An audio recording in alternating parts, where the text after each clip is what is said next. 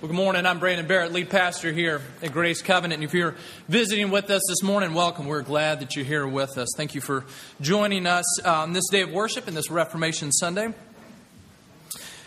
We're in a series on the first three books of, uh, or excuse me, the first three chapters of the book of Revelation, talking about um, these seven letters in these chapters that were written by Jesus through his apostle John to the churches in Asia Minor.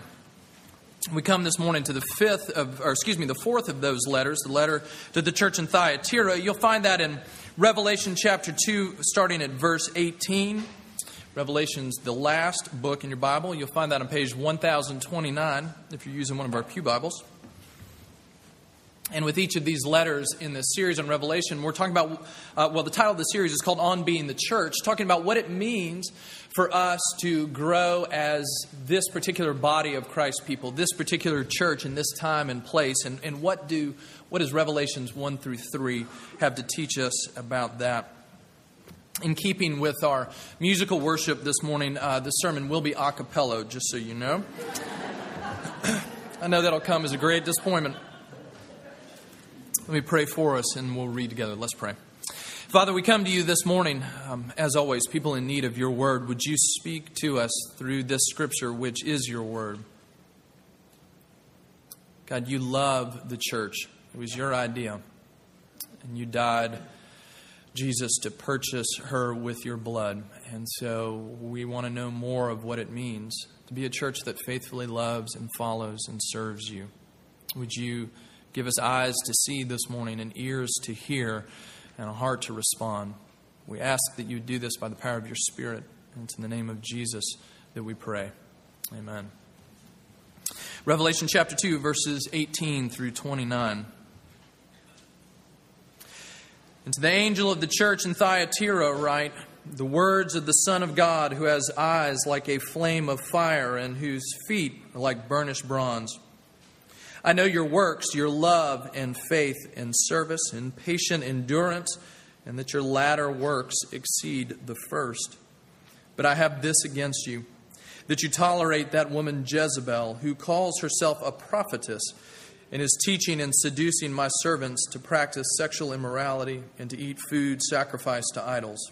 I gave her time to repent, but she refuses to repent of her sexual immorality. Behold, I will throw her onto a sick bed, and those who commit adultery with her I will throw into great tribulation, unless they repent of her works, and I will strike her children dead. And all the churches will know that I am he who searches mind and heart, and I will give to each of you as your works deserve. But to the rest of you in Thyatira who do not hold to this teaching, you have not who have not learned what some call the deep things of Satan, to you I say, I do not lay on you any other burden, only hold fast to what you have until I come. The one who conquers and who keeps my works until the end, to him I will give authority over the nations. And he will rule them with a rod of iron, as when earthen pots are broken in pieces, even as I myself have received authority from my Father. And I will give him the morning star. He who has an ear, let him hear what the Spirit says to the churches. The grass withers and the flowers fade, but the word of our Lord stands forever. Uh, this letter to Thyatira is interesting in the, in the midst of these letters here in Revelation because it's, it's the longest of the letters. And um, at the same time, this is the church, the ancient church that we know least about as far as what Thyatira was like. It seems to have been somewhat, of a, certainly a less significant city than some of the cities around it who also receive um, letters. But there's a lot going on here. What I want us to see in particular, though, this morning from the letter to this church in Thyatira, and it's issues that have been brought up in others of the letters as well, but, but simply this point that God calls us, His church, He calls us to be a holy community. He calls his church, his people, to be a holy community. We're going to see that here in uh, the call to holiness. We're going to see two challenges to holiness that existed in the church in Thyatira. And then finally, we're going to look at the fruit of holiness. First, the call to holiness. Look at this opening scene in verse 18. the picture that is uh, brought before our eyes of Jesus. Um, each of these seven letters opens with, with this very graphic picture of, uh, of who Jesus is, and all of these images from each of these letters come from John's initial vision in chapter 1. So he's in each of these letters, he's reaching back to pictures of Jesus that we see in chapter 1. And what he brings before our eyes this morning is, in fact, the eyes of Jesus. Verse 18. To the angel in the church of Thyatira, write the words of the Son of God, who has eyes like a flame of fire, whose feet are like burnished bronze. He calls Jesus here the Son of God, and this is the only place in Revelation where that uh, term, that uh, title is used of Jesus. And it points to his majesty and his power, something we're going to see throughout this passage.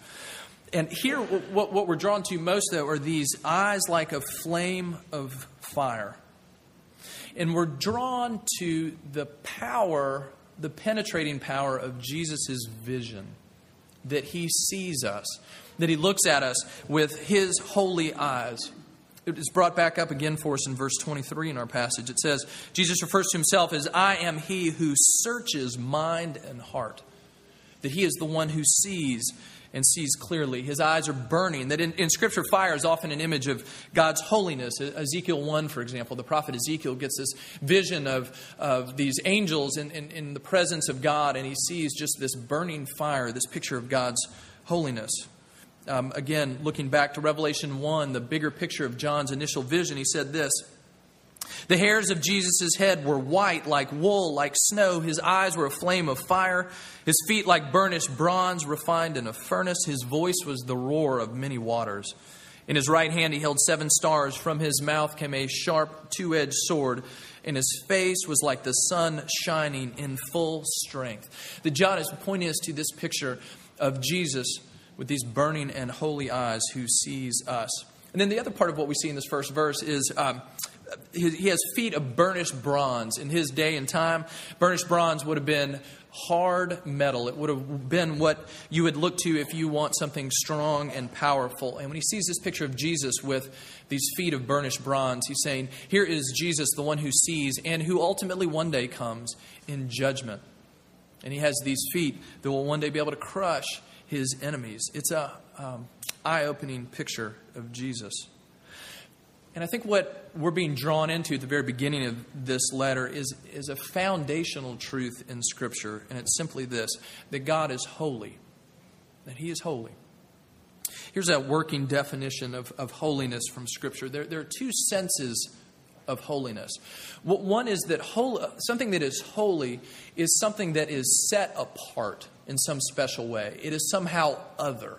Part of what we confess when we say that God is holy, we are confessing that He, in many significant ways, is not like us. He is God and we are not. He is holy. The other part of holiness um, has to do with being pure, with being morally pure and faultless. Also true of God. He is holy in a way that we are not. And yet, as we're going to see, the Bible continually calls us as His people to also be holy, to be holy people. But it's something set apart and pure and right and clean. Um, in, in the Bible, uh, for example, in the book of Leviticus, if you've read that, you, have known that there, there are uh, purity laws in the Old Testament. There are laws upon laws that have to do with things that are clean and unclean. And if you've ever come across that in the Bible and wondered what's going on, you know, why is. Um, why is lamb clean and, and pork is not? Why is it okay to wear something made out of cotton or something made out of wool, but not a garment that's made out of cotton and wool that are woven together? These were some of the Old Testament ceremonial cleanliness laws for God's Old Testament people. And the point of those laws was to drive home to God's people time and again that God is holy, He is separate and we are to be holy and separate. And he gave them these visual demonstrations of that separateness, that holiness that apartness. And when people in Scripture come across God in His holiness in all its blazing glory, people are undone. It happens time again in the Bible. One place may be familiar to you Isaiah chapter 6, when Isaiah is given this view, this picture of the throne room of God as God is in His glory on His throne. And, and Isaiah can only gaze as far as the train of God's robe that comes off the throne. And he hears these angels crying out again and again, Holy, holy, holy. And as Isaiah sees this and hears this, He says, Woe unto me, I am undone. I am coming apart at the seams. For I am a man of unclean lips, and I live among a people of unclean lips. It's the same reaction that John himself has in Revelation chapter 1 when he gets this very vision of Jesus. Revelation 1:17 says this, "When I saw Jesus, I fell at his feet as though dead. He was undone by the holiness of his God." As we've said, this we're celebrating today Reformation Sunday, and one of uh, obviously one of the, the key figures in the Protestant Reformation was Martin Luther. And Martin Luther spent a period of his life before coming to faith as an Augustinian monk, uh, well before he understood really the depth of God's love. And it was through wrestling with the Bible that he came to this moment, this crisis, this period in life, a crisis of faith, because as he read Scripture, he saw clearly how holy God was and how unholy we are in our sin but could not find the answer to how a holy God could even bear to have us in his presence.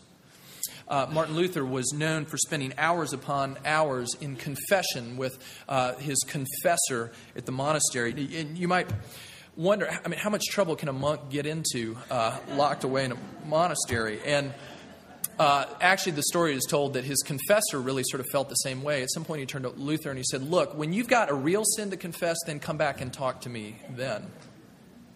But you see, what was happening in Luther's life, he was tormented because he, as soon as he started looking on the inside, he saw greater and greater depth of the ways that he did not match the holiness and the beautiness of God. And it had him undone.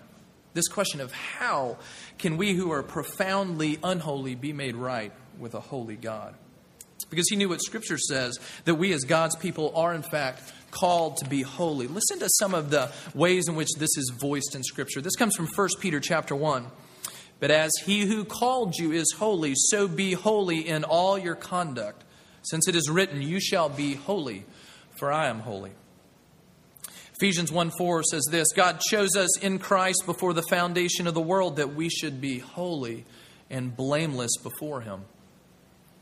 Ephesians 5:27 Christ loves the church so that he might present the church to himself in splendor without spot or wrinkle or any such thing that she might be holy and without blemish. Now, when you think about that word holiness, what are the things that you picture? What are, what are the images that come to mind? Because I think we tend to think about holiness as somehow missing out. And we think about holiness, that it seems to us that, that there's something austere about it, uh, something prudish, something unfun, something lacking life.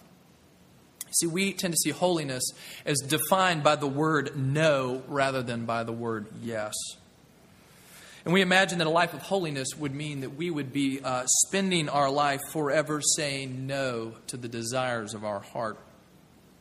But I think a better picture of what we see in, of holiness in Scripture is that holiness uh, actually is a matter of saying, of saying yes, of saying yes to God, and of saying yes to the life to which He calls us. Jesus has this, says this interesting thing in John chapter 10, verse 10, uh, that uh, comes back to mind for me often. He says this I have come so that you may have life and have it to the full. Jesus said to us, I came that you might have life and have it to the full. If that is true and we are called to a holy life, then somehow those things are bound up together. That living a holy life is not one that a life that takes us away from the very heartbeat of what it means to be human, the very heartbeat of what it means to live a joyous life, but it's somehow bound up in that. We were created to reflect God's glory back to Him. When the Bible says in Genesis that we were created in God's image, it is to mirror Him, to reflect Him and His holiness back to Him into the world.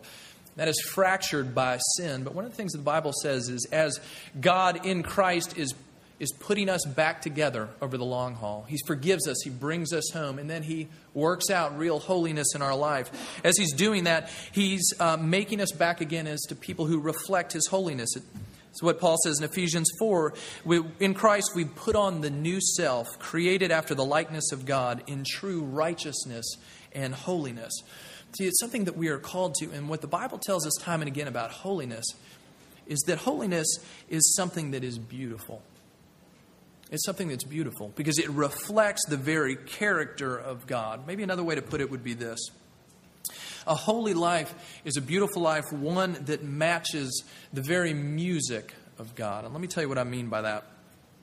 I know that some of you may have had this experience that I've had. Let's just say your computer is open and the internet's on and you're, you're doing some work, and let's just say you get distracted by something on the internet. Some of you, weak willed souls, uh, you find yourself on ESPN, you know, you're checking the scores from the game that you missed, and uh, sports, you know, those of us who are strong resist some, such temptations but we all have our own, right? Okay, so here's where I was a few weeks ago. Not sports, but I realized, I remembered that uh, Apple Computer was rolling out new, uh, something new that day. And here's the thing Apple, uh, most companies, when they're to when they're to roll out a new product, they have like a press release. But a- Apple, that is, that's far too pedestrian for Apple. They have, you know, they have events to announce all that they do. So there I was working hard, and suddenly my computer's on, and I'm watching the live webcast of what's newest from Apple. And uh, here's what I saw. You guys are looking at me like I'm nuts. That's what does it for me. I'm sorry. Okay. One of the things they, they roll out in their latest event is uh, this, this new line of uh, re- redone software of theirs and, and that pictures and music and all kinds of stuff. And they have this program called GarageBand. Now, I am among the least musically capable people in this entire room. Uh, but when, when they started showing what GarageBand can do, you can record different instruments, you can create tracks, you can create sort of professional level recordings.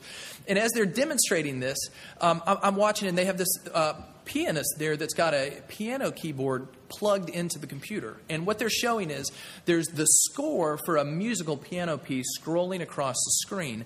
And as the pianist sees it, he's playing. And as he plays, all the notes register up on the screen. And as he's going, and then once he's done, you can see every place where he missed a note or where he got off tempo, where he was where he did not, let's put it this way, live up to the standard of the music that was there. Now, we're going to talk about for a moment is this picture of God's holiness as the music that is put before us and the music that reflects who God is. what happens as we play and we see those notes that are missed and we see where our tempo and our timing got off? Well, the Bible makes a very important distinction as we come to that question, and, and you need to hear this really clearly outside of the forgiveness that comes to us through Jesus, the difference between that musical score and our failure to play according to that standard is a picture of our distance from God. It's a picture of how we, and this is one way the Bible talks about sin, it's a picture of how we miss the mark. Or put differently, how we do not play according to the music that's given to us. And you can see on GarageBand all the ways that you have fallen short. Uh, it is a picture of how we see, compared to God and His Word, that we in fact fail, that we miss the mark, and we in fact are deserving of uh, His punishment, even, and rejection for our sin. And this is what Martin Luther saw when he looked at the holiness of God and his failure to live up to it, and he was undone. Now, what we see in the gospel is that there is one who does play the music as it was meant to be played. We see Jesus and his life perfectly matching the music of God's score. He is the one and the only one who never missed a note, who never played too fast, or too slow, who played, as he played, was not only technically perfect, but he brought out all the power and the beauty of the piece before him. You see, Jesus was holy, perfectly holy.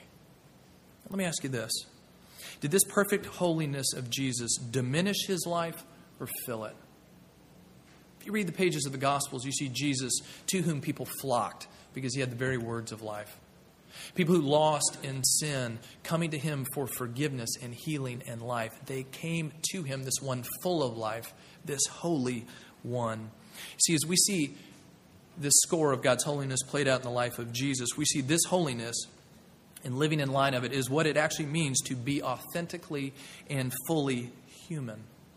It is to live life to the fullest. And in Christ, we see that his perfect performance is given to us as if it were our own. It is credited to us. The gospel comes and says, His perfect life in place of your failing life. And this was the truth that Martin Luther discovered in the scripture, the heart of the gospel itself, that God does all that is necessary to take unholy people and bring them to Himself, a holy God. Now, as people in Christ, we come to that very same score, playing on that keyboard, and we continue to see those notes that are out of line, right? And the tempo that is still off here and there. But we can now see that for what it is not a mark of our condemnation, because Christ has paid that for us. But instead, we can see this as a picture of the music that is to be, that is beautiful, that captures our heart, that is meant to fill us with wonder and joy. And we can see now the process of God at work in our lives as His people, teaching us more and more what it means to play and play beautifully, to actually hit the notes, to actually be in tempo. And so now, as we step in and play this music, it fills us not with dread, but with hope. God is the one who has his arms around us, teaching us to play, to make something of his music, taking part in something of unutterable beauty and majesty, the beauty of holiness. Okay, that is what we are called to as a community, the holiness, even the holiness of God.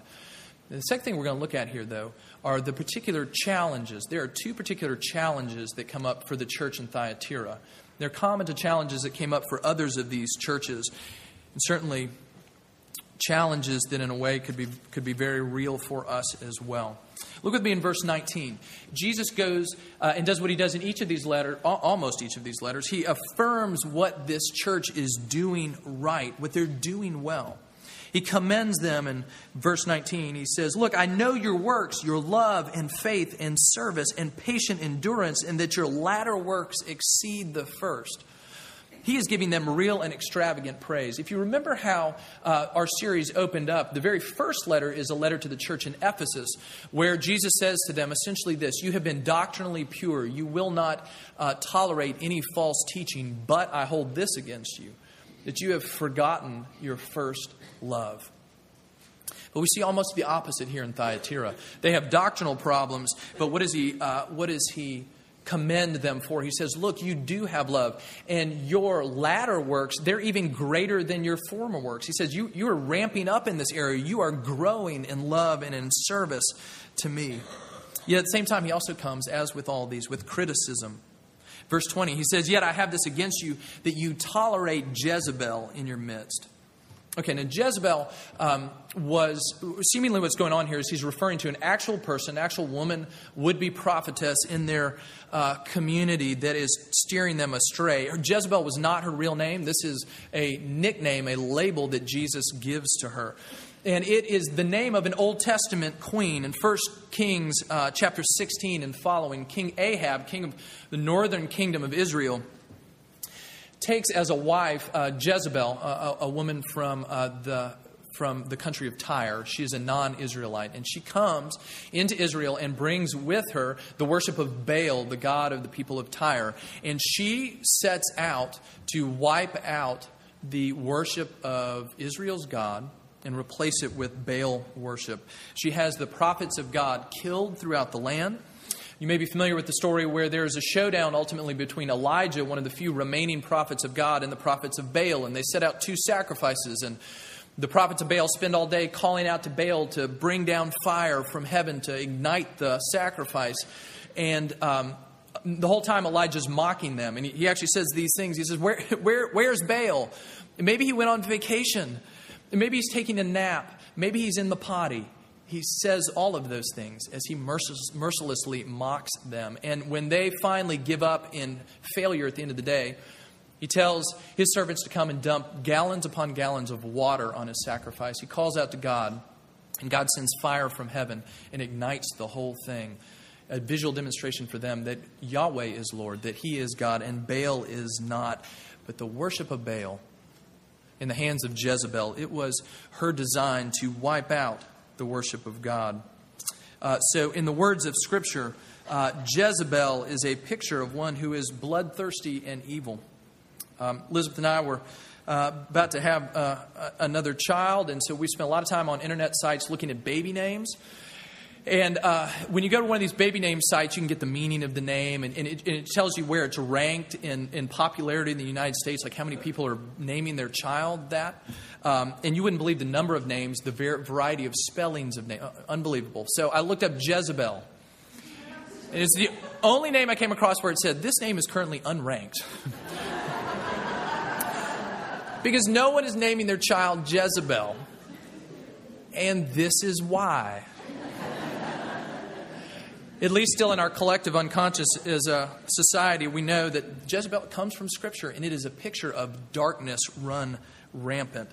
And so when Jesus looks at the church and he says, There is a Jezebel among you, he is saying there is something deadly, deadly in your presence. She claimed to be a prophetess, someone who spoke the very words of God, but she was leading the people of the church astray, away from God.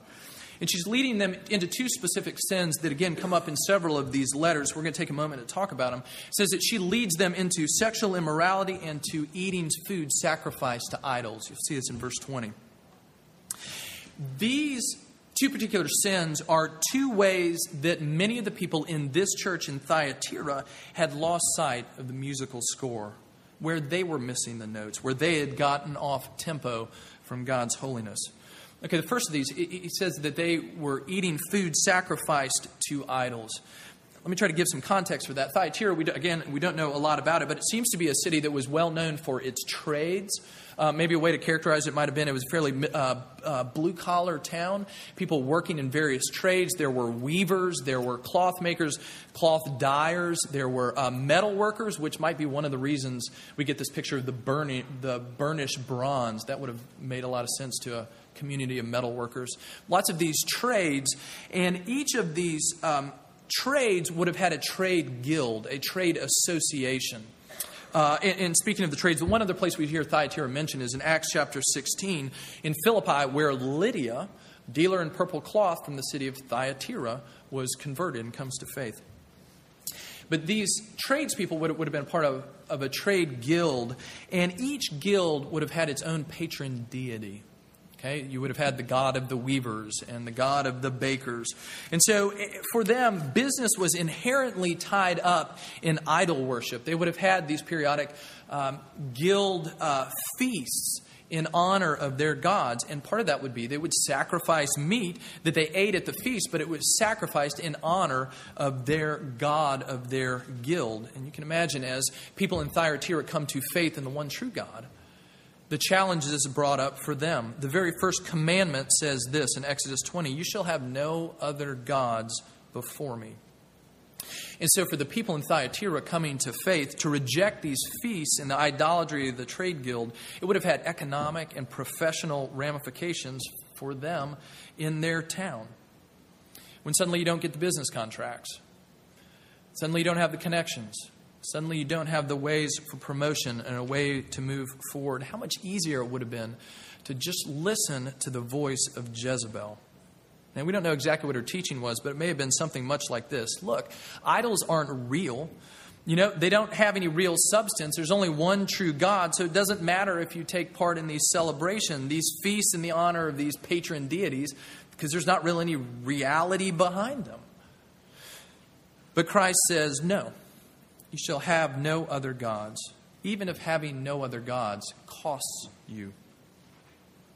See, to participate in their day in these uh, in the worship of idols, then and now, it, and now betrays a divided loyalty because we belong to God and not to an idol. And we were redeemed by the blood of Christ, not that of an idol. We were called to live in service and love to Jesus, and not in service to an idol. And so when they, in their culture, when they participated in these meals, the idea was that as you ate that meal together, that you were communing with your God, that you were connected with your God.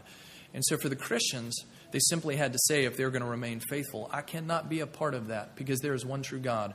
And we do have a meal of communion with our God, but it is not this meal, and it is not this God. For them, it would have been a dividing of their loyalty. And it's the same for us, too our own idols. Anything in our lives other than Christ that has captured the fundamental loyalty of our lives has become our idol. Anything that has the allegiance of our heart, that is the love at the center of our life, that is our joy, that is our effective Savior, the thing we look to to rescue us, our idols. And we are tempted to bow down in service to them as well. Now, the second half of the way he warns them of where they have gone astray. The second thing is he speaks to them about sexual immorality. And it may be that the immorality that he speaks of here might actually have been connected with those idol feasts. That, that, that uh, participation in that might have been a part of that very experience of worship. It often was uh, for them in their day and time. Uh, much of the pagan worship of their day involved temple prostitutes. And again, you can maybe hear the voice of Jezebel in the background. It doesn't matter doesn't matter what you do with your body, you're a spiritual being. Flesh doesn't count for anything. Eating this food sacrificed to idols betrayed a divided loyalty. A, a, a, rupture in our vertical relationship with God would be one way to see that between us and God for those that would partake of these idol feasts. But maybe a way to see the sexual immorality that he's talking about here is that it brings a break horizontally it brings a break in human relationship as well as vertically. It brings a break on the inside of us, and it brings a break for us with others as well. Because sexual immorality, as the Bible talks about it, it destroys our integrity. It literally disintegrates us. Now, you know, integrity can mean moral uprightness. Here's another way the dictionary defines integrity the state of being whole and undivided. And sin in general, but certainly in some unique ways, sexual sin disintegrates us. It tears us apart. The thing that was meant to be whole is ripped apart. Paul says uh, this in 1 Corinthians 6. He, he says, Flee from sexual immorality. Every other sin a person commits is outside the body, but the sexually immoral person sins against his own body. Or do you not know that your body is a temple of the Holy Spirit within you, whom you have from God? You are not your own, you are bought with a price. So glorify God in your body. He says everything else you do affects you outside your body, but this somehow this somehow rips you apart on the inside. Genesis chapter 2 in this initial picture of creation of man and woman and being given to each other in marriage says this that the two shall become one flesh. And sexual immorality causes a rending of this relationship, a terribly painful and destructive disintegrating, dismembering. Now, this only makes sense if you look at it in light of what the of the way that the Bible understands sex.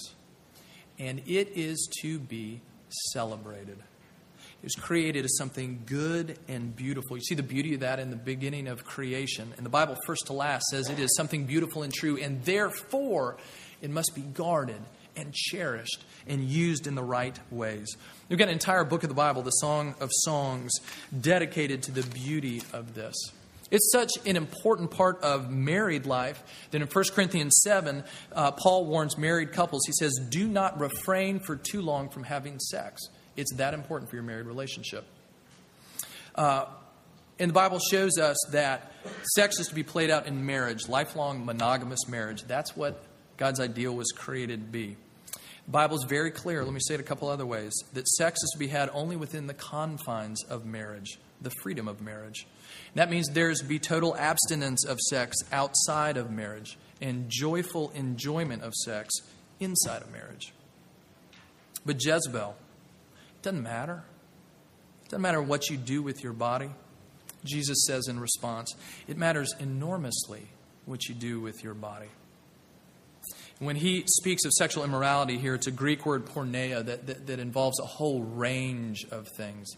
Um, it, it, everything that would send us off the rails, the wandering look, the unfettered imagination, uh, the use of pornography, the addiction to romantic comedies where people have the perfect romantic life that you feel that you don't.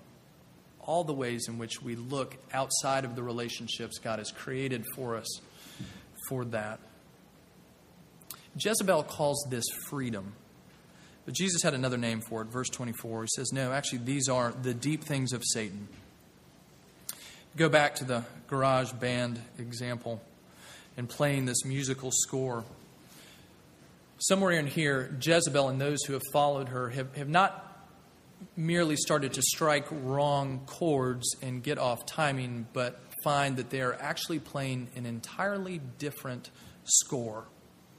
And so Jesus' call to them, as we see here, is to repent, which is always the open door of the gospel. Come back.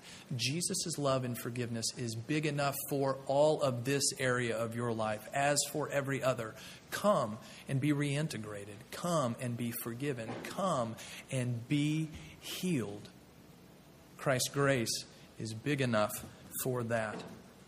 But there's that warning there Jezebel won't turn, and her followers won't turn. Okay, so those are two ways in which this church in particular in Thyatira is struggling. But the last thing that we see here is the fruit of holiness. The fruit of holiness. First, what happens when holiness is rejected? You notice there's some very strong language of judgment here. Uh, Jesus speaks about coming back and throwing the followers of uh, Jezebel into tribulation, onto a sick bed, that her children, not physical children, but those who have bought in wholeheartedly to her ways, will be struck dead. Verse 23, Jesus says, I will give to you according to your works. Now, what's going on here? Are we suddenly seeing a backtracking of the graciousness of the gospel and the goodness and forgiveness of Jesus? Not at all. We're seeing what the Bible always tells us, and it is this that the doors of God's grace and forgiveness are wide open. They can cover and meet you in the midst of any sin. But if that grace is rejected, if that grace is rejected, then there is nowhere else we can go to find forgiveness and healing. There is nowhere else. And so what he is saying to Jezebel and those who followed her, look, you have you are playing an entirely different piece of music. You are in the church in this town, but you are not following me. You in fact are not mine, and your works are demonstrating that. Jesus looks and says, Your life is a picture of your lack of repentance, of your lack of a soft heart that would come to me and be forgiven. And so we see the picture in this church of what we see at the, uh, throughout Revelation that, that one day there will be a day of judgment, and the burnished bronze feet come down in judgment on all those who turn from Christ. But that is by no means where this passage or any other ultimately leaves us. That is true, but we are called to so much more because we see here too a picture of holiness that is embraced. As God's people turn back to Him, He even says to them, He says, There are some among you who've embraced this, but to the rest of you, to the rest of you, there are those who are looking to Christ and living by His grace and trusting Him. And He gives them a picture of a life that is strong and beautiful and whole, that is increasingly lived in line with the music, the holy music of God. And we see that just hinted at in a couple ways. One, here he says, To the one who overcomes to conquer, he says, You will be given the bright morning star. And you think about the beauty of the stars and the visual picture of that Revelation 22 16, Jesus himself says, I am the bright morning star. You hear what he's saying? Those who look to me find me, have me, always. The bright morning star. The morning star that brings light and life into your life and into the plane of your music even now. And this is what Luther discovered. As he came upon this passage that changed his life in Romans 1, verse 17. How can a holy God be reconciled to an unholy people. For in the gospel, the righteousness of God is revealed from faith for faith. As it is written, the righteous shall live by faith. And that is when the lights came on for Luther, when he realized that he had been seeing God's holiness from the outside, and when he sees it from the inside, putting his faith in Christ alone, he says, The righteous live not by their works, not by their goodness, not by their ability to achieve, but by faith in the one who has done it all for them. And he saw the beauty and the majesty of Jesus laid out before him as we rightly look back to this recapturing of the gospel. It is what God has done for us. He's brought life to us, He has brought this beautiful life of holiness to us. The righteous shall live by faith. And that's where we're left as well with this bright morning star. The one who is our Savior, the one who has us even in our struggle right now. But as we look to Him, brought into this beautiful piece of music, our playing somehow mysteriously drawn in to what God is doing. And it's not just us alone that we are brought as a church in this together. This piece of music is actually a symphony that He is weaving with His church, with even us. The beauty of this song of holiness. As we said at the beginning, we see here that God calls us as a community to be a holy community. And that, brothers and sisters, is a very good and beautiful thing. And He will meet us there as we look to Him. Let's pray. Father, we do pray that you would give us a hunger and a thirst for holiness, a holiness first that we receive from you because of Jesus. But may we, as followers of you, love holiness lived out in the nooks and crannies of our lives, that they might be beautiful, that they might reflect your music, that they might show the signs of your goodness and grace, and that it might be a testimony to the world around us. May we see that life in its fullness is to be lived in you. And we ask this in the name of Jesus, the Holy One. Amen.